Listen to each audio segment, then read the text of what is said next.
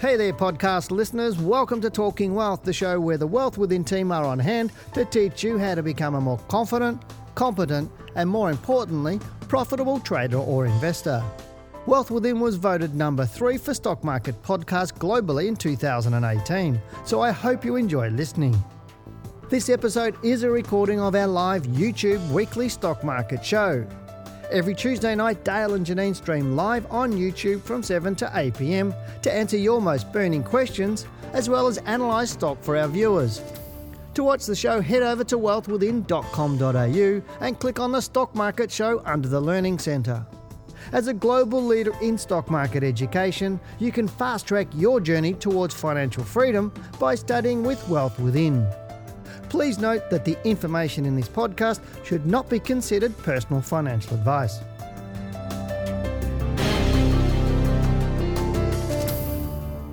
Hello and welcome. Well, sorry. Good evening and welcome to Wealth Within Live, the Australian stock market show where you get to ask us the questions and we give you the answers about all things investing and trading. Now, tonight we're going to wrap up what's occurred in 2019 with the stock market and get into what we think will happen in 2020. What sectors to look at and what we think will be hot and what we think will not be that hot. Um, as always, we'll be looking at what's happening on the Australian stock market, give you our thoughts, answer your most burning questions, look at the stocks you're interested in, give our expert opinion, and a whole lot more. Hello, I'm Dale Gillham, the Chief Analyst here at Wealth Within, and joining me tonight is Jingle Bells Janine Cox, our Senior Analyst, and we're Australia's most trusted stock market educators. Hi Dale, why do I let you get away with that? it's Because I've got the control. Look, it's the festive season, isn't it? And it's the time to be jolly, so I guess I have to laugh about well, it. you brought Santa in over there, so. Well, look, I did. Um, am I allowed to play that for you? I don't know. You can... so, Who would think know. this is a stock market show? Well, correct. Let's the new people probably think we're crazy. they probably do think we're crazy. Now you can turn it off. Okay. Haven't Thank you, had Santa. enough of that at the supermarket and at the shopping centre? Um, yeah, I've also got something else for you tonight before we move on. Can oh, I do this? You've got me a hat. Thanks, guys. I didn't bring the boxing gloves in, but you'll have to put it on. I've got to put a hat on. Your so, head might have grown a So does that mean I'm Santa or you're Santa? Which, who's got the uh, Santa? We've been told we've got to wear these tonight. Oh God, mine doesn't even fit on. I've got a big head. My wife was right. I have to. I do have a big head. All right, then, there we go. So, how's that? We, we just put on a bit of a show for you it tonight. Looks perfect. Can we get onto the stock market? Yep. If you have a burning question for us, on the right of the screen is a chat box, so put your questions there. Also, a big hi to anyone new to the show. It's great to have you with us tonight. And moving on, it's the third Tuesday in the month, and you know what that means. We take a look at world markets, and this goes hand in hand with our topic for tonight. So let's get into the discussion on the world markets now. All right, here we go. Um, on the screen there, you can see we've got the, on the left-hand side, we've got the Hang Seng there, up about, uh, what, 4.4% for the month, which mm-hmm. is pretty good um, for the Asian markets. Shanghai Composites up about the same, the Nikkei about 2.8, so that's good for the Japanese market. Uh, the FTSE's actually up 2.35. Now, we know that that's really been languishing because of the Brexit um, issue for a while. Um, we're going to have a look at the FTSE chart. We're going to have a look at charts yeah, of the FTSE great. and the Dow and okay. the DAX in a minute. But I'd like, I'm going to, we're going to get excited about the FTSE, aren't we? Yeah, look, we've been waiting for that to take off for a while. So, look, the NASDAQ, the US markets are looking quite interesting, but they're sort of the middle of the road at the moment, which is interesting, around 1.7 to 2%. Uh, 1.6 for the S&P 500. Then we go down to the um, the Dow Jones. We've got 0.66, which is interesting. So the top, the leaders of the market, or the biggest heavyweights on the market, the industrial average, um, 0.66. We've also got the Australian market. Now we're actually we've been lagging a little bit. Um, you can see right there, it's a bit flat for the month. So we'll get into that shortly. So uh, Dale, did you want me to move straight through to the? Go and have a look at the year because obviously we Yeah. want to look at what's been happening with the year because in, Yeah, we did that. We did that last week, but I mean, it's interesting because markets have moved on, haven't they, this week? Yeah, well, obviously we want to show people what's happened this year in terms of world markets because Mm. often we find people you get get this all the time, don't we? We get people saying, "Oh, the Dow's I've got to go and invest in the Dow," and we go, "But the Dow's already made its run." Yeah. So mum and dad or average investor or beginner investors tend to buy at the top and sell at the bottom. Mm. And the professionals, as we know, buy at the bottom and sell at the top. And so, and a lot of investors will get into a market long after it's run. Mm-hmm. And what we want to do is have a look at what's where that's been running and what's going to happen. So, is the Nasdaq going to be the best performing index in the US next year? Because mm. it has been this year. The yep. S&P's done better than the Dow, but the FTSE's been held back. It's only been like I think in the last two years the FTSE's only gone up about three percent. Look, our market's been held back. Asian mm. markets have been held back. Yeah. So I think we're going to see some moves on, mm. on our market and the, the Asian markets as well. Yeah, and people buying. A lot of people have managed funds in different areas like overseas uh, investments. Mm. Um, people are, do have ETFs in overseas markets. So it's it's really good for them to know what these markets have been doing because if they're in a market like let's say the Nasdaq and got exposure on an ETF, they would have done okay this year. But yes. are they going to do really well next year? Or if they're looking for what the opportunity is, where is that opportunity? Mm. So let's have a look at the yearly returns on these and okay. have a look and see what's what's been hot and what's not been hot. Because well, that's exactly to your point, isn't it? Yeah. So the Nasdaq's right at the top at the moment um, for the year. We're looking at New Zealand, interesting's right up there. Um, S&P 500 still at the top. The DAX, which is in Germany, that's 27%.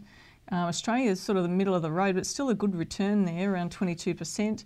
And then Shanghai Composite, all the, the Asian markets are sort of in the bottom half, which is interesting. And then we've got the FTSE right down low, which is going to play catch up soon, and the Hang Seng um, 6.43%. So there's, there's a real, it's, it's almost like it's switched. The, the month um, that we've just seen, the month as it was, almost, um, we're up to the 17th of the month. So there's still time, I guess, for the end of the month. And we, we're seeing some markets moving now, but looking at the yearly returns, there's a big um, spread, there's a big difference. Yeah, it's a huge spread, and that's where I say a lot of people think um, every market follows the Dow. Mm. And and we see we're just bombarded with that much news from the US markets. You know, it's like our market goes up or our market goes down. It's because the Dow did something. But often when you look at it, our market will do something, and the next day the Dow will follow our market. Mm. I don't know how many times that's happened. In the last month, I think our markets moved up. Then the next day the Dow moved up because they're they're like 10 hours, 12, 14, 15 hours behind us. But it's interesting how that actually works. But yeah you know, how does every market follow the Dow if the Straits Times index is, you know, only up 4%, the Hang mm. Seng's only up 6%, the FTSE's only up 11.6% this year.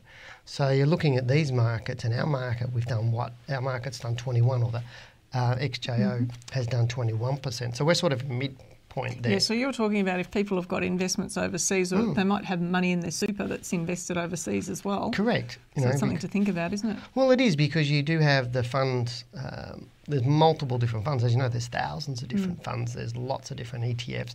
Financial planners have an obligation to diversify your investment. It's under their fiduciary, I can't even say fiduciary. the fiduciary duties yes. um, to be able to do that and have that diversification. So there might be people watching that do have managed funds, whether it's just directly in their own name or whether in a super fund, and whether they've picked overseas components within their super fund. Mm-hmm. So by by understanding where the money is flowing, because when one market gets too hot, the big end of town move money to other markets that aren't doing as well, that they see value in. Like you know, like we're talking about China, the Shanghai mm-hmm. Composite's mm-hmm. up 19.6, mm-hmm. but it's really been held back a little bit too yes. because of this US China trade deal. So, what's going to happen with that? Mm-hmm. So, have we finished talking about this list? Yeah, I think we've done that. It's All right, so let's go and have a look at the stocks, at the actual charts the themselves. Dow? So, let's look at the Dow itself. And it's really coming out of this interesting pattern, isn't it? Mm. I mean, mm. with the Dow, I don't, I don't think I've seen this sort of pattern. it's, if you go back for years, let me hit that so we can get it and see it.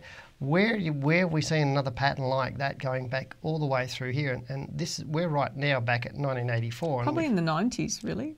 Yeah, and it's really you can see a bit here in these 90s where it's gone down and sideways and down. But it's really interesting how it's sort of like this wedgie shape that's sort of rising. But yeah. I think that's because of obviously what's been going on with the US-China um, trade talks. Obviously, we had last Friday Trump come out. He's missed a tweet um, mm. you know, he's tweeted that phase one deals have happened. Mm-hmm. Um, they've agreed to certain things. They've, uh, China's agreed to buy certain manufactured goods, um, pharmacy and other stuff off the US. They've also agreed not to increase tariffs that were uh, penalty, penalties that were due on Sunday. So that's all stopped. And when I was chatting with Jim Beach on my recording for today, on my interview for today, he goes, he said, "What value would you put on? What weighting would you put on? You know, like out of 10? And I just said, the first the first phase is the most critical because when you're in a negotiation, the first thing you've got to do is find common ground. If you can't find common ground, how do you negotiate? Mm. So now they've found that common ground where the US and China have agreed to something, mm. and that's all put down. And so to me, the, the rest of these negotiations will go a lot faster because you've had two world leaders. Yeah, that's a really good point. Mm. well, you've had two world So you leaders. think it's not going to dominate news as much now? No, God, no, no hmm. way. I think it's going to start rolling along a lot quicker hmm. now, and things will happen because you've had both leaders needed to stick their chest out and postulate a hell of a lot uh, because their best interest is for their country. Mm-hmm. Now, love or like Trump, you know, or love or hate Trump, I don't care what you do, whether you like him or you hate him, I think is interesting. But he really does does need to get this deal done. Otherwise, they're not going to get elected next year. Hmm. It, they, they're moving into an election year. They need to get a deal done. They need to get it done quick. Trump's been has been impeached, so he may not even be president in three months' hmm. time. But the party needs to get this done. Otherwise, they'll go into election in a really bad state, especially if Trump's not their leader, hmm. and they're going to go in with a backup president mm-hmm. into an election. And if they don't have the, the China trade deal done, they'll be gone. Yeah. And, and to me, that's why I think it's critical that they start moving. But as I was saying to Jim yesterday, the US is in a much better negotiating position right now. You know, we're talking about unemployment is at levels that's not seen since the 60s. So it's mm. really un- un- unemployment's there. Uh, we've got wages growth of 3%. We've got manufacturing up. We've got retail up. So mm. whilst they're not spectacularly up, they're better. And once the deal's done with China, everything's going to flow. Which is interesting because all of that was already mm. there before, and yet when you mm. look at the chart, it's been going sideways for so long. So that's what's that's what people you know question. So January 2018, the Dow only just made a new high recently, so a month Yeah. ago. Really had done nothing all of that time sideways, and yet a lot of that data was already showing signs of improvement. And and I really think that, that, that it's really important right now because we've seen Brexit. Um, come to the, you know, with um, Boris Johnson now um, being elected With the Conservatives back in this state, backing him. re-elected, So you know, I mean, he's actually um, you know going to push things forward now. So I don't think it's a coincidence that that's happening at the same time as what's Oh, happening look, in the US either. at all. Mm. I think we're going to end a lot of that uh, CRAP Yeah. this year, and we're going to start 2020 Which is good with for a, stability of the markets. Yeah, and I think year. the boat anchor's been cut. That we've chopped the boat anchor off, and I think it'll go. Like with, when you're looking Mm. at the Dow, if we're going back onto the Dow, if you're looking at here, I think 28,000 points will be happening by easily by the end of January. Yeah. But I'm thinking in the in the realms of that 33,000 points somewhere in the next year. So Mm. I don't, whilst it may not be as strong, I don't think it's going to be weak. Once if the deals keep going through with China, I think that's going to take that. It's going to like snap that. Yeah, I think I think they're going to be watching the Fed more closely now. So I think that's going to come to the forefront. And so you know, in the past, we, if we go right back to 2013 through to 2015, that period there where the market went sideways and down, there was a lot of Fed's the Fed's um, announcements that were having an impact on the market then. And I, I still think that that's had an impact here, even though we've seen this China um, US trade deal. I still think that the Fed have had an impact on the market as well. Oh, they do. Yeah. And they, I mean, obviously they've got they can drop interest rates a little bit more. But uh, one other interesting question Jim asked me uh, yesterday, and the, for the interview that we released today, is what he said. Well, markets must have lows in a regular pattern. This is what you talk about. And he goes, I go, yes. And he goes, well, when's the next big one? Mm. And I said, well, the next big one's not due to sort of 2022 to 2024, mm-hmm. roughly. And I said, that'll be somewhere between 15 and 25 percent. Yep. Between now and then, I think we're going to go a bit more bullish on the Dow, so it's still looking mm. good. But because we're getting into the end of that move, it'll probably slow down a little bit. Yep. And other markets will play catch up. So let's go and look at some of the others. We'll go and look at All the. DAX and the FTSE, because the FTSE is interesting to look at. Yeah, look, um, the DAX is interesting because it looked really toppy around here, and the expectation that we had at the time was that okay, we could see it um, take a bit more of a, a have, we could see a bit more of a pullback. We're not seeing that now. It's actually driving faster and higher. So this is a really strong market now. Um, probably not one that the the listeners are really that interested in though, unless they actually um, invest in that area. But the FTSE is one that is interesting. So the UK market, you can see here what we were talking about before. So since um, back here in 2017, we've seen nothing but a sideways market on the on the FTSE and, and down a lot, largely, and now we're just starting to see a bit of a resurgence in this market. And this market must get through that high there, that high in July 2019, in the next few months. And if it does that, then we could see it continue Well, I think on. it will. Yeah, I mean, it's looking good. If all it? the noise around Brexit hasn't seen this thing pull back, Yep. because Because the market just wants a resolution Yeah. at the end of the day. It, I, don't, I think in the end, does the market really care which way they go? Probably No. not at this point now because it's all about perception, Well, isn't it? uncertainty leads to volatility, Mm. Uh, and we know that. And when pe- when the when the masses are uncertain, there's a lot of volatility. But the thing is, is there's the FTSE hasn't gone down. It's held up Mm. That's around those levels right. Mm. for the last few years. And yet, if you said to anybody, "Will will Brexit happen?" most people would say yes. Mm. It's definitely going to happen. It's just a matter of when, not if. Yeah. Um, because there's so many people in the UK wanted it to happen. It was just the Parliament just not really playing Yeah, the there were game factions in the government. There were factions, and they were Mm. infighting, and that's what I was sort of saying to Jim. I said too often now we have um, politicians that are very short-sighted, Mm. meaning that all their all their vision or field of vision seems to be the next election, and so they make decisions to get them into. Well, the other side becomes irrelevant if they lose, and that's the problem. So Yeah. for them, so of course they're going to fight it. Mm. So right now, I think the FTSE is going to be the place for next year. I think you know once because Brexit will happen. Uh, it looks like it's going to happen by the 31st of January that the UK will be out of the EU. First country ever to exit the EU, and that's been in, in place since 1945 after the Second World War. They started 28 countries in it. Last one I think was in I think Portugal or something like that. Yeah. Um, but now the UK is going to be out by January, so I think that's going to take the, the boat anchor off that one too. And I think we'll see some good value in the FTSE. So All let's right. move on. Okay, so if we continue on here, we've got the Hang Seng. Okay, so Asian markets uh, looking ra- rather sideways as well. Uh, this was really threatening to the downside back in August, but we've now seen a bit of a push up. It's actually attempting to move higher again. So, as Dale was saying before, we may see this push higher now. Really need to see the move through that November high to be confident that it's going to continue. But I'd actually like to see it through the April 2015 high. I mean, just to think, you know, that if you had money in the Asian markets right now, you wouldn't be doing too well because it literally has d- done nothing over the past few years. I mean, this is why being in the market at certain times is so important and not just riding out markets. Mm. Look what happened during the GFC to this market.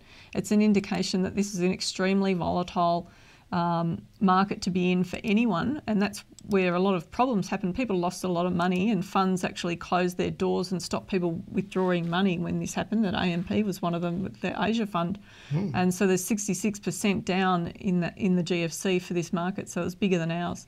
Mm. And Asian markets are much more volatile than European. Which is great for when Which they go up because you can make some good money out of it, but you can't just put your money into these types of markets without actually really knowing the direction. Well, they're not really a buy and hold, are they? They're Definitely not. They're really that. And, and I think from a terms of Australia, when we're looking at what's going to help Australia move, that's Mm. going to be the Asian markets because you've got China's got to move, the Hang Seng will probably move. Yeah. Singapore's been held right back, so if that starts to move, it'll all take that Australia with it. Uh, Well, like in your book, you've you know you've talked about that chart where America takes the lead for about five years. That research that that organisation had done, and then Australia takes the, the Australian market takes the lead over the American market. So that's the period that we're entering into. I think. Yeah, that's what I'm, that's what I was suggesting Mm. a little bit earlier, where I said that the, the US market's going to slow down and our market will speed up because Yeah. we've only just broken a new all-time high. They've been in new all-time highs for a what, two Years. years, something like that. So now we're going to play, we're going to overshoot things a bit. So therefore, we're going to have a really good run up into 2022. To me, it's Is that all we really want good. to talk about now with the with the world markets? Yeah, I believe, well, that's pretty much all we need to talk about in terms of Mm. world markets. So if you are on the world markets, I'd be looking at Asia at the moment more so for opportunities rather than the US And Australia. and the FTSE and Australia, yeah, too, absolutely. So they're the markets that I'd be looking at. If you do have ETFs in those different areas, don't necessarily, like, let's say you've got an ETF on the Nasdaq, don't necessarily just get out of it, obviously, because it still probably will still go up. But what we're saying is it probably won't go up as strong as what it did this year because it had a very strong year this year. And generally, what has a really strong year one year doesn't have it the next year. So look at some of those underperforming markets and then get your money, maybe put some money into it or move out of one and move into the other. So that's what they're rebalancing that portfolio. But uh, it's looking pretty good.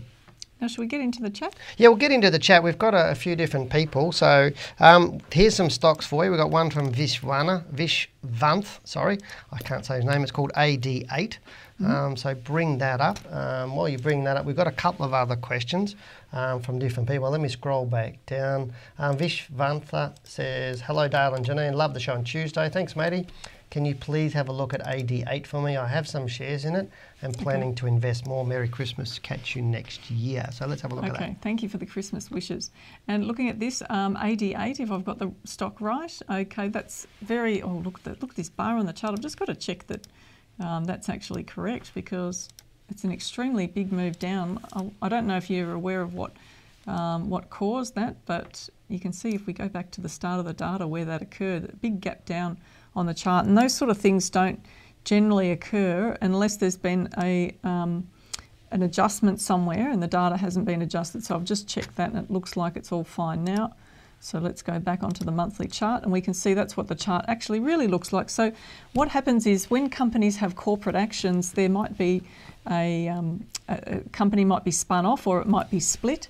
Um, and then when that occurs, then you can often see a big gap in the share price. And, it, and the, the amount of time that that gap's there for can deter, be determined by the company and their, how they report it. I can remember seeing this occur many years ago and then seeing this huge gap on the chart and thinking, oh my goodness, you know, the market's going to take advantage of this and they're going to short this thing. Yeah. Um, while other people are just waiting for the adjustment, which is ridiculous. But um, you can see there after adjusting the data that's all come in. Now, this is really quite, it's been quite a bullish stock. I don't know, um, when did he say he got in? Just recently, was it? Um, no, he just said he's got he's in it and he's got some parcels and he's looking at buying more. Okay, now it looked really fantastic a couple of weeks ago, but this bar down, um, 13 December, week ending 13 December, which is last week, a big sell off. So I wouldn't be too keen if this, if I was looking at this stock and I held it and I was looking to increase my position or exposure, then I wouldn't be doing it right now. Not until it shows me that it's actually going to go up.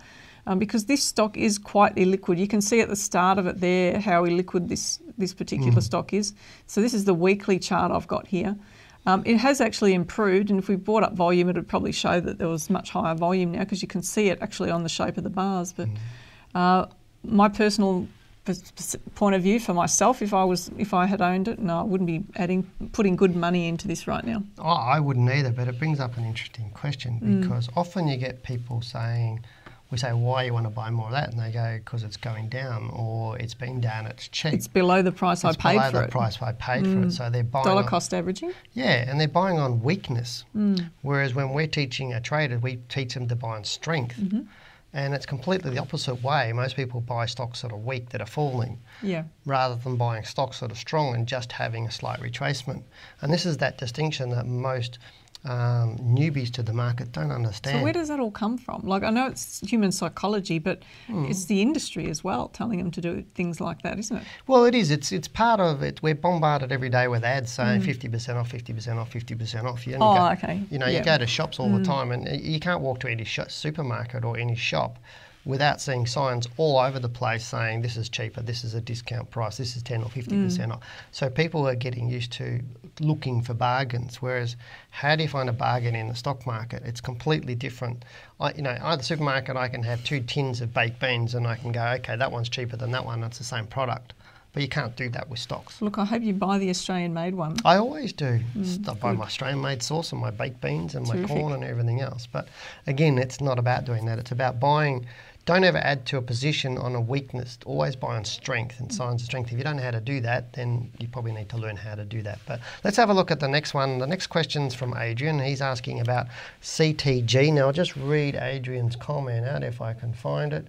Um, where are you, Adrian? I can't even find you now, matey. Um, he wants CTG. Yep, can't even find his question. So how's that? Computer Task Group, I think it's called. Now, looking at this, you can see huge volatility. I'm just going to give you a bit of a, an idea as to how much volatility is in this share. Now, 60% drop we've seen. Um, that was from the high here in 2018. So I don't know why it's actually fallen that heavily, but not a good look for the share chart. I'm just going to increase that so we can actually see what's happening there. So if you look at that, you can see this month it's actually down. It's actually opened up high for the month and then closed low. So there's a bit of indecision going on there.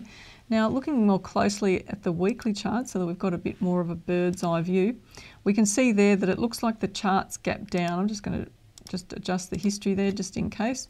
Um, make sure that's up to date. But you can see this sort of basing pattern. Now, this often happens at the bottom of large formations on, on share, stock charts. So, where a stock's actually been sold off heavily and, and we see this basing pattern, often it's that, the actual money in the know accumulating the stock.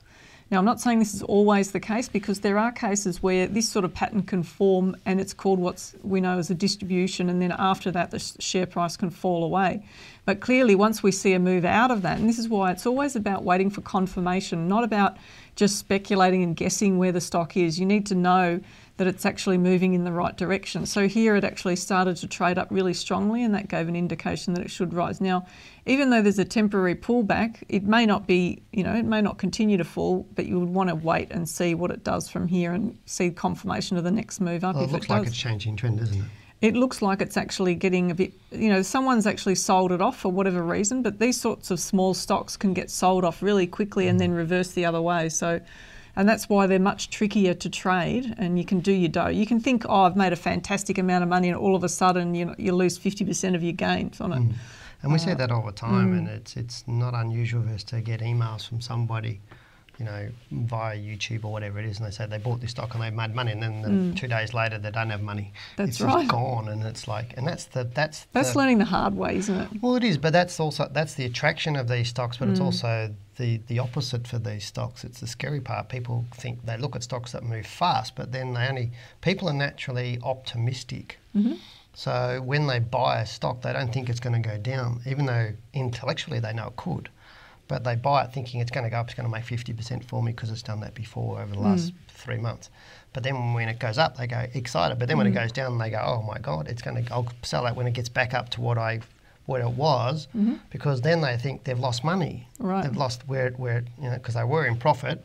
And then when it goes back up, they think when it gets back up to where I was at that profit, then I'll sell it. But then they still mm. don't do that. Yep. So it's it's quite an interesting exercise when you're teaching people, when you're helping people out, all the different little mistakes that people make, um, and all done from lack of knowledge and lack of rules around things. So um, that's why we say to people all the time, don't trade multi-liquid stocks that lower end of the market. Is you might hit it right once in a blue moon, but overall you're going to struggle with your mm. portfolio returns. Let's get into the next one. We've got one right. from Aurelia, and let me. She's asking about NVL. Okay. And Aurelia is saying, "Hi Dale and Janine, student here. Oh, welcome." Really, she's one of our diploma students. Um, curious to know why NVL opened at $3.60 on Monday and closed prior Friday at $2.36. There was an announcement offering to buy shareholders out at $3.70 per share. Okay, so there you go. So we've had a bit of a takeover, have we, with this one then? Mm-hmm. Uh, Which is very much like what we talked about last week. Yeah, interesting. I mean, it's interesting to see. Oh, I love looking at these stocks before the takeover announcement. Now, look how there's no commitment there whatsoever. In fact, the stock was actually sold off in the lead up, and I'm always a bit suspect oh, of these sort of things. Um, I mean, I'd be more suspect if it was going up bullish, really bullish into the announcement as well, because mm. then you know that somebody's leaked the information. But, you know, sometimes I think, is that somebody playing with the stock who's in the know? Mm. Well, you don't know, do you? you? Might be they might be selling it off and buying it you know, that, mm. you know. Because if you look at the history of it, how often did it do that? It didn't. Mm. You know, we haven't seen that sort of thing. We, we saw it here before it took off and then all of a sudden capitulated and fell away, but it's not common for the stock to do that. No, but what do we do? Because Aurelia's, did she say she owns it? She's, um, she has doesn't say she's owned it. So if she doesn't own it, then obviously you're not going to be buying it um, because it's under takeover as a general rule, that's what we follow. Mm. So that's one thing that we do. Mm. And if if you own it, if if we owned a stock and it was under takeover at the time, then as an example. We we had one not long ago that we had in the portfolios, and we just chose to sell it. Um, and not hang around and wait for a little bit more because what you have to do is weigh up how much more are we likely to see from this. Mm. And looking at the size of the jump on this particular share, I'd, I'd be, unless there's some other company in, in the wings, um, I'd be, you know, saying that I'd be happy with that, and a bird in the hand is worth two in the bush. So yeah, it is. Yeah, mm. I mean, Tom, I'd totally agree because that's what we did with Caltex because yeah. you know, we we bought it a few weeks before it jumped, but you know, jumping up to that price, that's mm. huge, huge move, and so uh, if why it jumped to that point, Aurelio, was simply because of the takeover bid was at three dollars seventy. That's why it, jumped to that point, um, because they always wait to after market hours to do the, the announcement, and sometimes they do it on a Friday after the market closes. So the first thing on the Monday morning, it means the big end of town have all weekend to have a look at this and weigh out what's going on. Um, and the board of that company will also have the weekend, or the company being taken over has the weekend to look at the offer um, and decide what we're going to do. The, the market opens up Monday morning knowing the offer's there at 370 so a git bang that's why it opens at that sort of levels because that's what those shares are worth because there's somebody offering to buy them at that level uh, and so if you're happen to be a shareholder on the Thursday prior to the announcement on the on the Friday night after close, then you've just done really really well. Mm. Um, but if the board does accept the offer, then what Jenny and I what we generally do is we just get out, we sell on the market, and that's it. Uh, and go and take our money, put it somewhere else. We've also seen situations where mm. brokers have talked about this stock could be a potential mm. takeover mm. when it actually isn't. And it isn't. They're just trying to create a bit of a stir in the market about it to drive the share price one way or the other. So you have to be really mindful of that and don't you know, even on this chart, I mean, you, there were plenty of reasons to buy it down here. Hmm. Uh, that you could have been in it, but you know, more recently, no. Um, however, you wouldn't just go on rumour. It's a good question, mm. though, isn't it? But that brings us to the next part of our show because we haven't talked about emails yet. We've got a few emails to go through. We thought we'd get into the chat a little bit earlier, so but let's look at um, the emails. The first one we've got is from Lucia, um, who says we need to be uh, sorry. Lucia, yeah. So Lucia says hi. Uh, sorry, I've, I've got. Lucia says hi. Sorry, I had to move up my thing. I'm getting a bit slow today. Um, he said, Hi. I'd like your opinion on base resources. Uh, should I sell it or keep it? So, obviously, um, he owns base resources uh, and he says, Many thanks, Lucia. So, let's bring up base uh, resources. Okay, so looking at um, BSE here on the chart, you can see the big picture. The stock's actually been in a consolidation phase heading down, so it's more in a decline now than anything. And looking at um, the history of it, you can see most liquid. of its life it's spent in declines. Mm. So you know it's not it hasn't been a hugely bullish stock, and it would have to move really strongly for my liking up above the sort of 27 cent mark or thereabouts. I'd, I wouldn't even trade it anyway, but it just doesn't have the history of, um, of being positive enough to, be, to want to do it. And look at the liquidity of it. The, the, bars, there's so many bars that are trading at the same range as the previous mm. bar, and that's what tells you how liquid it is without even looking at the volume. Go to the daily chart because it'll probably look even worse. Yeah, so looking at that, it'll be really gappy, won't it? Yeah, look at that. So you can. I'll just expand that out so you can see. That's how do you want to explain that? Mm. Well, it's just when you start seeing picket fences like these, it's really what they are. It's just picket fences. That just tells you a stock is highly illiquid. I mean, you'd only look at that and you can see here that there's 14,000 shares traded at 24 cents. So uh, I'm sure a lot of people watching this show tonight will have the money to buy the whole day's turnover. you know, so when you see a stock that small, um, and that a liquid, that means run for the hills. But yeah, have a look at where it mm, sits in the in the mm. big in the bigger picture, so you know whether it's in the top 100, top 300, or what what indices is this stock in? Because mm. if if you're looking at a stock that's outside the top 200, you are taking a risk that the stock could be a little on the illiquid side, mm. and this is where the the real problems will arise for you when you're trying to buy stocks like that and then make a profit out of it and, and keep it. Yeah, my guess is he's, he's, and because we don't know when he bought it and what he paid for it, but my guess is he's probably bought it after it's made a bit of a run over yeah. the last weeks or months and or year, um, thinking it's going to do that, and now now he's probably sitting in a loss. Well, it looked quite positive, didn't mm, it? Back it here look, in mm.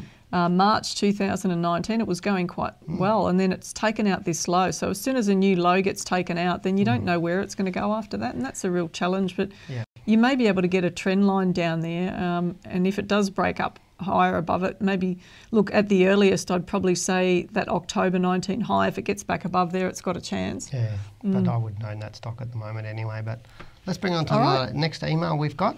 Okay, the next email we have is from a lovely lady um, told of, and her name is Rosie. Hi, Rosie. And she asks, Hello, Dale and Janine. I've been watching your show for a little while now, and you make so much sense. Well, thank you. and you make sense, not me. you simplify things so that really anyone can understand. Thank you for that. I really, I'm ready to jump on board with your courses now. So I think that was an email from a while ago, wasn't it? She's no, that was a couple of days couple ago. Of days but ago. she also okay. calls herself, I think, Marie too. So I'm, okay. Yeah. So, I, but anyway, but I do have a, I do have a question too. I have a super um, managed fund, and I was a little disappointed in the recent past sale I agreed to, and now there is an opportunity to buy emerging markets WEMG.ASX with a 10% weighting. Um, this is this I do not understand this 10% weighting and would like clarification if you could do that on the show. Also, what do you think of these shares? As I was, it would be valuable to know your thoughts. Um, Rosie then sent us another email where she asked, Thank you, I worked out the 10% weighting. Well, good for you. um, could you add to my question, only if you can, if I were to purchase these shares, would I wait for it to pull back? And if it does, as it seems like it is at a new all time high and something like this, I'm not sure how long that would last. Is it smart to buy at the peak and wait or watch for it for a little while? Thank you. Now, Rosie, WEMG is a State Street emerging market fund that has 20 million assets under management. And according to State Street website, the funds invest in approximately 1,000 companies across emerging markets in Europe, Asia, and America. And they include the BRICS, which are Brazil, Russia, India, China, and South Africa, as well as Korea, Taiwan, Thailand. There's a whole basket Malaysia, mix in there. So you don't even know what you've got, really. And that's the issue with some of these um, big ones. so, so Mm. So basically, Rosie or Marie, uh, Marie, this is a an, um, it's a listed managed investment scheme. That's really what it is. It's a listed managed fund, or in other words, it's an exchange traded fund that we've talked about a few times here now. I did check the growth of the fund and this year, and that was on the, the State Street website, and they claim that it's made 16.59%, total return for this year. However, I believe it's a little bit behind as uh, looking at the actual chart, which we'll do in a second anyway. The chart on the chart, the capital gain so far for this calendar has been 19%. And it also looks like it pays a yield or dividend yield once a year, which is around June. Um, and that looks like it's somewhere around about that sort of 2.4% or around about 2.5% yield that it gets. Now, that's only a one year return, so you can't really get a good indication as to what it's like, though, from that. No, but you'd think with emerging companies, it's buying sort of that lower end of the market for higher growth. It'd have to be really volatile. And well, it's look when I looked at the one and five year returns and everything mm. else, you better off almost buying an index fund, right? Um, because it has. I don't think from what I saw on the website. Now I didn't spend a lot of time on it. I had mm. spent five minutes looking at it, but um, what I saw, you probably would have done better in a you know index fund on the S and P 500 or the Dow mm. or the Aussie market. Yeah, so um, so you need to look at the the returns, look at the data. Don't just sort of think, oh, that sounds like a good idea to invest in that. Just understand where that's going and it's great that you're doing the course because if you even if you do decide to get into some of these mm. areas, which once you've done the course, you may just decide to stick to stocks anyway and keep it simple. But if you do decide to branch out into these other things, then at least mm. you'll be able to look at the chart and understand what the direction is.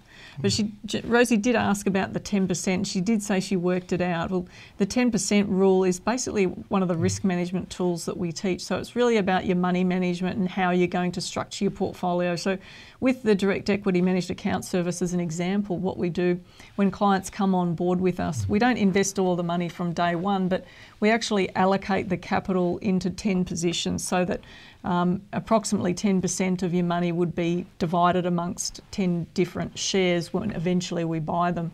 So that's really all it is. And then the risk is calculated from that depending on what the stop loss is that you've set, which keeps it quite low having those 10 positions. But you can do the numbers yourself and work it out if you've got a 10% stop loss or a 15% stop loss and you've got 10 positions, 12 positions, whatever it is.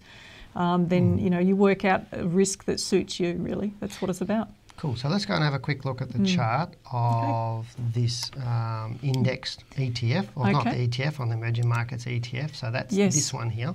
Yeah. Look, look. Looking at the monthly, did you want to talk about this one, or do you want me to just? No, you can talk about it. Okay, it looks quite bullish now, but you can see what Dale was talking about this uh, liquidity side of it um, early on here. Um, I don't know what size the fund. Did you say it was twenty? About 20 Million million, yeah. There's, there's different lots which is not huge, is it? If you look at the companies on even on the ASX and you go back, one of the things you can do is do a bit of uh, research on the company and find out the size of a company before you buy it. So if you're talking about companies that are only about 20 million, they're at the really low end of the market. Compare those to big stocks like BHP, Coles, uh, Woolies, um, you know, some of the Hmm. miners and Wesfarmers, then you'll understand the true nature of trading hold. But when you're looking at buying 2018. It took out the high in May 2019, and we will have talked on the show before. Stocks, when they break to new highs, often they'll come back after breaking to the, through that high, which is what it did here in August 2019. Now it's pushed on. So looking at that, I would think that it's going to run on for a bit, and it's got the hmm. benefit of, you know, world markets. Things are changing and things are in flux at the moment. So that's, I think, probably um, actually quite good in supporting this particular area. Okay, so let's get on to some more questions in the chat, I think. So Okay. from that point of view. I got a one one from Oleg Zander. He says, Hey everybody, oh there's some Christmas decorations. Yeah, Janine brought those in, so I'm glad somebody mentioned it and I've got to wear this silly hat. Didn't you see the start of the show?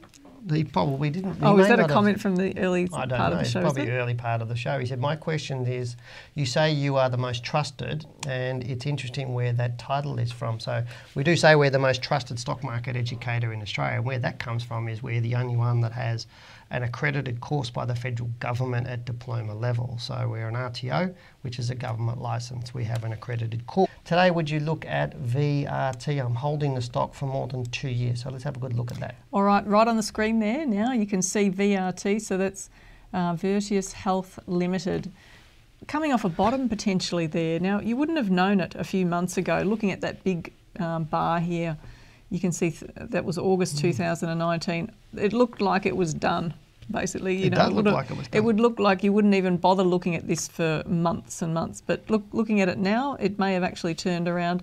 So this is where this type of stock you need to know it. It's like a personality thing. This is a really um, volatile type of share, one that could um, drive up for a few months and then all of a sudden come back down. Look what it did back here at the start when it first launched. That would give you an indication of what this stock was going to be like down the track. So looking at it in 2013, we saw a number of up and then a big decline, nearly wiping out all of the gains in just a few months. Similar sorts of things here off the low, November 2014, a few months up, and look, you would have been in a big loss if you were buying and holding Looks a it. bit illiquid to me too. It just uh, look. Let's have a look at the weekly chart and see. So we've got the weekly chart up. Huge moves on the weekly chart at times. Uh, looking at it, you're right. Look at that. The picket fence scenario Dale was talking about, where the bars are all the same sort of range, and then we're seeing this big move up now. So this must have been due to some sort of an announcement, perhaps that's come out, and the stock started to move back up. Now it could be going up, but it just looks quite ugly, really overall. Um, so what what particularly did he want to know about it? Just whether we think it, Um, he look, owns. He's had it for a couple of years. Yeah, well- um, but he doesn't tell us what he paid for it. But I'm guessing it's five to six dollars he's paid for it. Yep. If he's had it for a couple of years, Okay, so thanks for being honest. That's really appreciated. You can see here there's a gap on the daily chart, so it's going to at least rise to that level. It may continue on past this point now that it's done what it's done, but you know it's a sort of stock that you'd have to watch like a hawk. It's not like Yeah. having a BHP so or currently I'd say he's in a loss situation. yeah. And also, it's probably a really good lesson for you, Jeff, why Janine and I keep talking about stop losses Mm. because uh, if you just followed a stop loss in my book, now I understand you probably hadn't read my book two years ago, that's fine. But by putting a stop loss on it, you would have exited by 15% below the buy price that you had. You would have been out of that stock pretty quickly Mm. um, over that period of time. In the last 18 months, you would have been in other stocks going up uh, and not still in this stock. Because what happens when you're holding onto a stock that's falling away? It really affects this thing, be, you know, that six inches between your ears. And it takes your focus off what you're doing with the rest of your portfolio as well. So, you know, like Dale's saying, it's it's affecting you. The Well, meat between old- the sandwich, your brain. Is that what you're saying? Yeah, yeah. I'm just uh, to, to me while you're saying that, it reminds me of a, an, an, a saying from a guy called I think it was Dr. Dennis Waitley he says, "If you think you can, you can. If you think you can't, you can't." And when you're watching a share falling away, losing your money, you're always concentrating on us losing more money, and so that's what's happening to your psychology. You think, "Oh, I've got this terrible stock. It's going down. I'm losing money. Losing." Losing money. So therefore, your your managing of a portfolio gets affected because you're more focusing on what you don't have rather than what you do want or mm. where, where you're going. And so it's really good. You know, like I always say to people when they ask me about a stock that's falling away, I said my mum used to rip band-aids off really fast, Oh. and she used to do that because it hurts less. It's a two-second sting rather than a five-minute, oh, oh, little bit, little bit, mm. little bit. Always that's why we say stop losses. Take it, get out of it, and then go on to something else. So, but right now it's looking better. Mm-hmm. It's possible it's going to go up. Right now you're in a loss situation, but I'd still have a stop loss on it, matey. If it starts to fall away, then I would exit.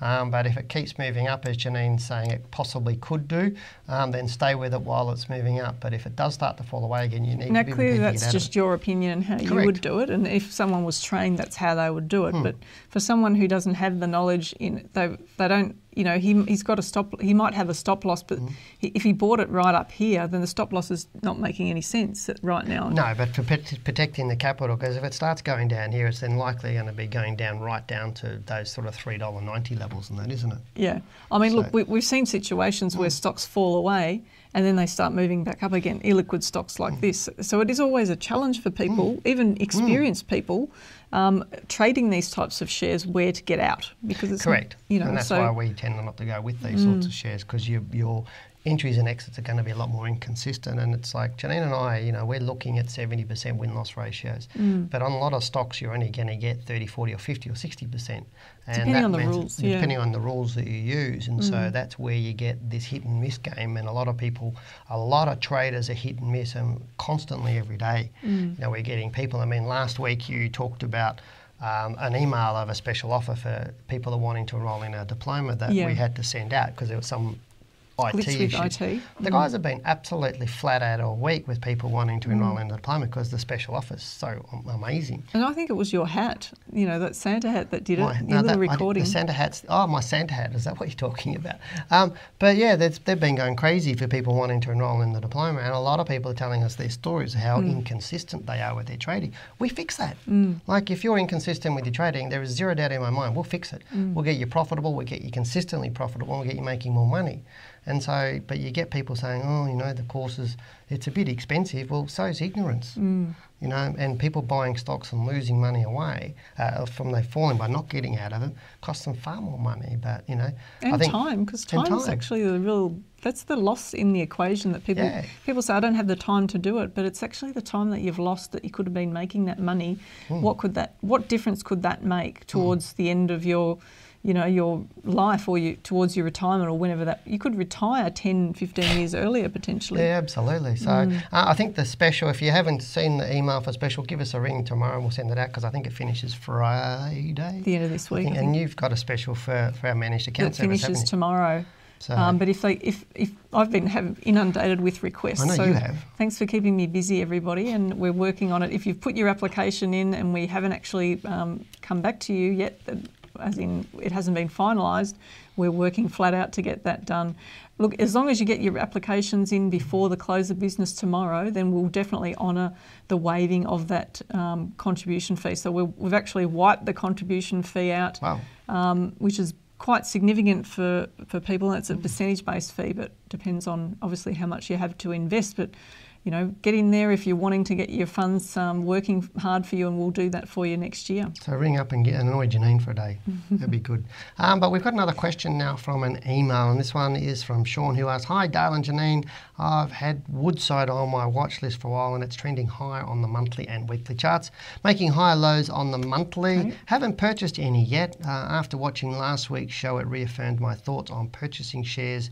In unloved sectors, fantastic, matey. Um, uh, would it be wise to wait for a pullback in price before entry, as it's run hard of late? Um, where do you see the resistance levels? Love your show, and I listen religiously every week.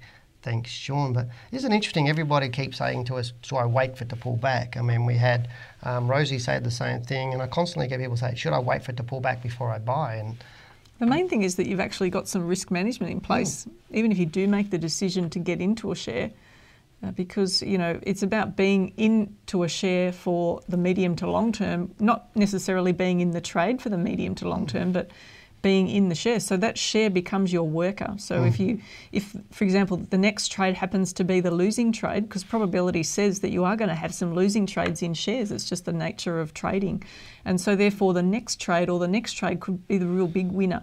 I can remember years ago when I was working with a, with somebody that um, they took a trade on a stock. So they'd just mm-hmm. learnt a strategy that we teach in our course, and they Yeah. took a trade on a stock. Now the first trade that they took ended up being a losing trade. Okay, and so that really affected the person's psychology. And all the while I was questioning him because I can't give a person personal financial advice, but I can actually ask you questions and really make you think. Now, some of the students out there who might be watching thinking, yeah, she's a bit hard on me at times, which I can be. I call her the exterminator. No, I'm not really, I'm really not. And then, so in, in reality, what this person did is he was in denial about really being comfortable with the risk he was taking. And I, so I questioned him, Are you sure that you're comfortable with the risk that you're taking? So he took a second trade when the next um, entry rule triggered, mm-hmm. and it happened to be a losing trade. So what do you think that did to his psychology, having the two losing trades in a row? But the loss was only significant because he didn't actually think about am I really comfortable with the risk I'm taking and therefore position myself into the market with the right size positions to suit where I'm at right now. Um, and that's what a lot of guys don't do because they let the ego take control. Mm. But what do you think happened on that third trade? I was going to say took? the third picture, the third trade, he didn't take it, and it went up like a rocket. Well, actually, I saw it happen because I was I was really worried about him, and I, I was monitoring what was going on, and so I actually rang him. I said, "How are you going? How's the trading going?" And he he was quite surprised to get my call, and I said did you take the trade? And he said, no. And so then I said, well, what happened? And he said that it did really affect his psychology and he realised that he, mm. he was actually taking bigger positions than what he was really comfortable with at the time. So he could have still entered the trade at that mm. particular point in time. But see, that's really the point of it. You know, it's like we, just because a stock's going up doesn't mean that you don't enter it um, Now it might have been going up for a few weeks. It could there could still be an entry rule. It's about how much upside there still is in the trade that whether you take Woodside it or not, me, and it? what your risk is. Yeah, Woodside looks great. Mm. So it's a really it's a it's a it's a common story yeah, for that I mean, to happen. Because the thing is, it, if let's say because Woodside's looking really really nice now. Let's say it keeps going up this week, goes up next week, and you're waiting for it to pull back and it goes up the week later. Yeah. So where are you going to buy it then? So well, well there's a couple of back? entries there already. Like mm. just looking at the chart, I can see a number of reasons to get in all the way up mm. there. Mm. And then, like you say, if it pulls back, well, so what? I mean, it's just a matter of saying, okay, I'm going to set my stop loss. I'm in this for the long haul. This is not the, the be all and end all trade. If I don't make the trade size too big, it's not going to affect me. No, but I'd, just, I'd, say there's probably 10 to 15% at least in this stock at the moment. Well, looking at it, it, well, it's, it's about what you're saying is upside as well as, as the downside. So mm. if the stock fell away, the last trough that's here is about six or seven percent. So there again, you could decide to set a tighter stop, for hmm. instance, mm. on it than a 10 to 15 percent stop loss, and say, well, okay, I'm going to get out of it if it goes below that because I think then it's not going anywhere. Mm. Yeah, correct, correct. All right, so let's keep moving on. We've got one from David who's asking us about BSL. So BSL's another great one. It's a really it? good one. So I've got to find David. David. David says, Hi, Dale and Janine. I've just started module three of the diploma. Oh, fantastic, mate. Um, and have been looking at BlueScope Steel, which is trending up on the monthly and weekly charts. Would appreciate your thoughts. Many thanks. All right, I'm um, just trying to bring that up now. There's some awesome stocks at the moment on the market. Oh, look, yeah, look, um, BlueScope's just really weird in terms of how it's unfolded. It even gapped on the weekly chart. There wasn't actually a proper rule to get into it um, until some way up the move, and so you might have been thinking that about this particular share as well. Now, I'm not saying this is going to keep going because it may actually meet some resistance around the level that it's currently trading at now.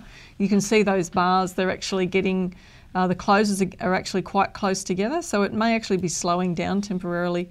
But um, bigger picture, um, it's, it's a good stock to trade, is what I'm saying, when your rules are met. But it can be a little bit tricky, this particular share at times. Yeah, it can be. It can be, but it's looking good at the moment, yeah? So let's move on. I got a comment from Craig Jerd. He says, Evening, and Janine. Looking forward to another great show. Hopefully, it's been great so far, matey. Um, just finished Module 1 case studies. Oh, well done. Well done. Um, he says, newbie. Yeah, well done. That's great. Already picked up new skills which help me identify my portfolio weaknesses, which are now so obvious. So great, matey. Well done on that one. I'm glad you're picking it all up. We've got um, Eloise um, Hamilton who says, who says, What do you think of PIA? Um, okay. Um, and LIC, it's trading at a discount to NTA, but I think PIA, let's have a look at that. Okay, so that, this is Pengana International Equities Limited. So this is another fund, it's a listed mm. fund, isn't it? Um, so this one here, looking at it, it looks like it might be setting up for a move higher. Right now. It's been in decline now. What for? A, what's that? A couple of years now. So September 2016, it was been falling for a long time. So this gives you an indication of what can happen with these types of shares. They can be in decline for some time, and it's not a buy and hold scenario. Just remember that. Um, but look, this is another one that could be quite a liquid. So you really need to understand it, understand what you're investing in, and what the um, the size of this particular um, equity is. So in PIA. Uh, but I'd say if it actually took off through that prior high there, if it takes off through uh, $1.14, if it moves up really strongly above that, it's got a reasonable chance of kicking on higher, somewhere between 122 and $1.30 in the shorter to medium term. So let's look at now one for Brad. He's asking about BTH. He said, Brad says, hi. Yeah, he said, hi, hi, Dale and Janine, my new mate Shane. he obviously has been chatting with. Shane. I call Shane King have a chat, matey, so I'm sure you spend a lot of time on the phone with him. Um, looking forward to starting your diploma course in January. Oh, fantastic. So obviously um, he's taken up that special offer. Um, could I have your start. thoughts on BTH? I purchased in May 2018 for 30 cents. All right. What a good way to start the new year to do a course and get yourself off to a good start. Now, looking at um, the stock, you can see it's really quite illiquid. So, did he say 38 cents? About 30 cents, he said. 30 cents. So, you've actually got in at a reasonable level by the look May of this. May 2018. Yep. Yeah, at a, at a reasonable level. So right now it's really strong, um, but we've had a, a week down, right? So last week it- it actually pulled back, and that broke the, the momentum of this share. Now soon it could be. You'd have to see if you could get a trend line up there. You may actually be able to fit a trend line up under that rise there. So it it may actually soon close below that that line, which would be um, quite challenging for the share to then keep going up. I think. But this is one because he bought it back here in May. So, so where's May? Somewhere around there. April, It's ridden May. all the ups and downs. So he's risen, ridden the downs. It's down by about thirty percent there and back up again. So now he's more than doubled his money. So Yep. it's been been obviously hanging on's helped you in this case. So that's great. But again, it's probably not a stock that we would suggest people trade no, from that. just too right now, mate, just have a stop loss on it. Um, and make sure you protect that profit that you've got. So that would be our suggestion right now. Let's have a look at EOS for David. Now I'll find David. David, he says, "Hi Dale and Janine. If you get time, just for you, matey, we've got some time. Um, can you have a look at EOS brought at All right. as part of a share purchase plan for $6.66. Uh, more after your thoughts on how share purchase plan can affect the price of a share. Uh, look, I've never really monitored that, and I don't think it does. Like, I don't know if you if you got an opinion on that. I've No, not really. There's a lot of companies that do have share purchase plans out there, and I don't think it really does affect it. It's nice to know um, when you have share purchase plans. It's quite often it's the senior management and staff that can buy shares into companies, that sort of stuff. And it's nice to know those people are getting shares in the company um, from a point of view of loyalty, that sort of stuff. But right now, I don't think it's from a point of, point of view of the stock price. I don't think it affects it that much. But the stock's right the looking. Mm. strong. It looks good. If it if it actually trades strongly back up about above that 760, 750 level, uh, that'd be quite good moving forward. I'd be just watching the downside though, because if it falls away, you've always got to look at both sides of the coin. And if it falls below that 646 mark, then it could be in for a bit more of a decline. So um, it's a risk management um, concept to actually look at the downside, even though we're looking at the upside. Like Dale says, we're always hopeful that the share's going to rise, but then what if it falls? What will your plan be? So that's that electro-optic systems. Yeah, um, um, basically, you can tell them now to subscribe to the channel because you need to hit that subscribe button. It's uh, really important. And make sure you like it because we should be wrapping up the show, but you do want to do a couple more stocks because I it's the end of the year. You think it should? Okay, Sandra says we'll look at a couple more. So we've got a couple. I'm glad you didn't bring the pink boxing gloves in. I tell you like that, it's just terrible. Um, we've got uh, a couple of things here. So you bring up. Can you bring up Worley? Yeah. uh, from that, and Treasury Wines. They're the two we'll bring up. Got a one from Cherise who says, Hi, Dale and Janine, and all the crew. Thank you for your support and help so far. Love the course. Looking forward to continuing learning in the year. Have a wonderful festive season and be safe. Fantastic. Um, we've got uh, Aman Pratap says, Can you please, Dale and Janine, have a look at Treasury Wines? The stock has had a bit of a fall lately, so we'll have a look at that one as well. All We'll right, so we've got Worley there. Uh, this is a stock I really like. Now, it's, it's looking from a long term perspective. If we go back and look at the whole history of this share, we can see here it looks like some long term decline finished and pattern finished in 2016, which generally means that the stock is long term bullish. Mm.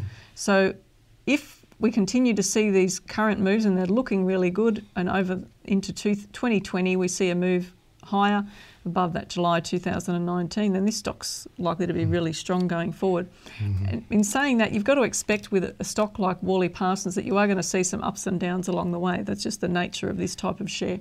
Yeah, but the areas we like for next year are materials, energy, yeah, utilities. Definitely. Mm. Um, stocks like Worley Parsons, you know, obviously they work off the mining sector. Off the mining sector, you got Monadelphous mm. works off the mining sector as well. So they're mm. the stocks that we actually like moving forward. Um, we like some of those um, things like your oil searches, stocks like that like also like your BlueScope Steels, your OneSteels, we're liking those sorts of stocks. So have a look at those sorts of ones that have been held back a little bit the last 12 months and, and move into that. Obviously, from a point of BHP and Rio and Fortescue, Fortescue's They're made a favourites. huge run all year. Mm. So Fortescue's not going to run that hard next year. So you better mm. be looking at Rio and BHP instead. Playing catch up. Playing catch up. So they're the things we're looking at. So they're the hot stocks mm. Um, we're looking at. So to more to me, stick those on your watch list and have a look And if you've got yeah. some rules. We think that healthcare, for example, it's yeah. been really bullish, so we think mm. that could actually be good, but it might mm. not not be as good as what it's been the last couple of years, mm. given how strong it's run. So let's now look That's at Worley, the next one. So TWE Treasury Wine. So that is for who was that? So yeah, so yep, okay, so we done Peter. So he was he said thanks for a wonderful show, blah blah blah. He was one on in Worley's. He purchased for the first time at fourteen dollars, but now Treasury Wines is for. Okay, so. Aman. Now until this month, this stock looked quite good. It is meeting a bit of resistance from that all time high, and that's to be expected. Often stocks will go into a bit of a consolidation right before an all time high, as you're seeing on the monthly chart there. Looking at the weekly chart, it's a bit of a telltale sign there. You can see the last three weeks down really strongly. So, this is not a stock that I would be looking at. In fact, we've pushed this off our watch list, our short term watch list, and put it onto the more medium term watch list. It's still a stock we watch. Uh, but it's just not one that we're going to be looking at right away given what it's done recently. This has got a few hurdles to jump over before we'd even start looking at it again. Yeah, it looks terrible for me. So, yep. from that point of view, I got a question from the last one we'll do is from, I'll find it, Sherlock the Holmes Games. He said, Great work, Dale and Janine. I've just started trading fantastic and just made some money by watching your show. Isn't that nice? Wow, fantastic. So hopefully we've helped a lot more people than you help um, make some money um, just from some of the things we're talking about here and more about how you manage your trading. Um, he goes, can you share your thoughts on COE? So that's the last one we're going to do for 2019. Wow. COE, mm. Cooper Energy. This is a smaller stock. Looking mm. at it, uh, I'm just going to put the volume on there. We haven't actually shown much volume, have we? No. So let's see if we can bring up some volume. Now you can see there, looking at it, we've got about, what's that, 17 million a week? and we're talking at um, 60 cents, 62 cents. So it's a small, at the, the smaller end of the scale. It's still okay for an individual, but mm. it's right down on that bottom end of the of the scale there. And looking at it now, it's it's actually recovered, which is quite amazing. Mm. So it took out that low in October 2019, and it's actually rebounded. So look, I mean, if I was in it, then I would be holding it to see where it goes. I'd particularly watch what it does at the end of the next week or the following week to see whether this run continues. Because if we get another um, mm. nice strong week up, that would be really good for this stock. If it actually slows down, well, then I won't be as you know as, as bullish on it. But if it does actually keep going um, next week, then could be good for Cooper Energy. Yeah. So to me, it's just maybe just make sure you got a stop loss on it. Make sure you practice proper money management skills. Hopefully, you keep making money, which will be fantastic. And then one day, you know, Jenny and I couldn't earn your right to mentor you um, if you go and decide to do our diploma course. So, but uh, right now, it really is the end of the show for for well, us Well, that's tonight. sad, isn't it? 2019. I know. It's really coming to a close. My goodness. it is, and I've had to wear this silly hat all show, so which is fantastic. Mine's becoming a bit itchy. no wonder. Um, I don't have as much hair as you. So oh, did you wear this before me? Probably. Okay. Um, I did from that sh- video that we had with the special offer. Oh, I wore, awesome. wore that one. Um, but okay. Um, hope you've enjoyed tonight's show and thank you for participating. Also, I'd like to thank each and every one of you for all of your support this year. This is our first year doing these live streams. We, um, from our first show that we did in the first week of March of this year, we've really come a long way, and uh, I must say we have a long way to go to get our goals for this show. I mean, last week I spent two days in the studio with my, my brother and we were building more of the set. Not that you can see that tonight, but we were doing a lot more work and I've got the band aid to prove it. Yes, I have all my fingers and toes.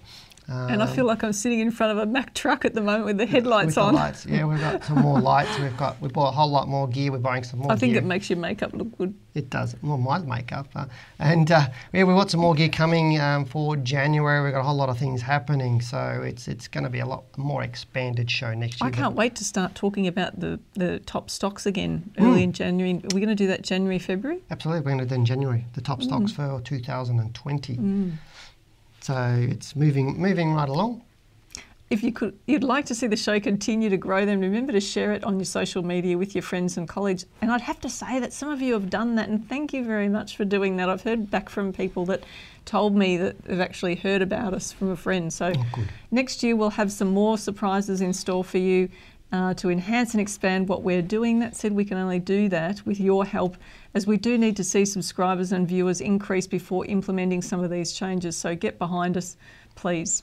Yeah, well, everybody, this is our last show for 2019, with Janine and I taking a short break over Christmas and New Year's. I'm actually going away to Canberra to see my mother in law with my family, so that's pretty good. So I'm not sure what you're doing. Um, I think I'm working. Oh, good. so make sure that you put this show into your calendar. I think I made an appointment for Monday. The, what was it, the 23rd? Oh, you did. Yeah. That's nice. Um, and Nancy, I still have to catch up with Nancy as well. Dale and I will be back here on uh, YouTube Live on Tuesday, January the 14th at 7 pm. Remember, we're always happy to receive your questions, so send them to info at wealthwithin.com.au and just type Wealth Within Live in the subject line. Well, that does bring us to the end of the show and the end of the year for us. And again, we really hope you enjoyed it as much as we have bringing it to you all year. And as always, thank you for joining us this year as we launch this new show, uh, this new show, and we hope to see you again next year when we start up in January. For now, we wish you and your family a happy, safe, and enjoyable Christmas and holiday season. But for now, goodbye, good luck, and good trading. And just remember, make 2020 a great year for yourself. Do something different. Booyah. Bye for now. Thanks for listening. This podcast is brought to you by Wealth Within, a global leader in stock market education. For more information on our courses or to listen to more Talking Wealth podcast, head over to wealthwithin.com.au and click on the Talking Wealth podcast under the Learning Centre.